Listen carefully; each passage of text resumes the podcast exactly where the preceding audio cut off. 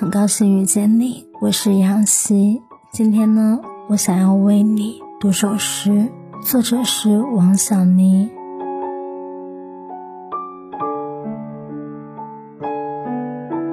太阳专心的照耀我，我的白袖子满满的大皱纹。由西向东，什么都慢悠悠过去。那个在轮椅上点烟的人，他在六十年里经历了的，我只用了三十年。突然，在这个云彩过分重叠的下午，我发现我是一个富人。立在街角的自动提款机哦，我在这世上。存了许多许多好时光。一个人平静好还是动荡好？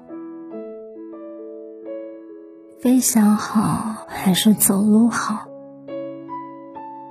长好还是短好？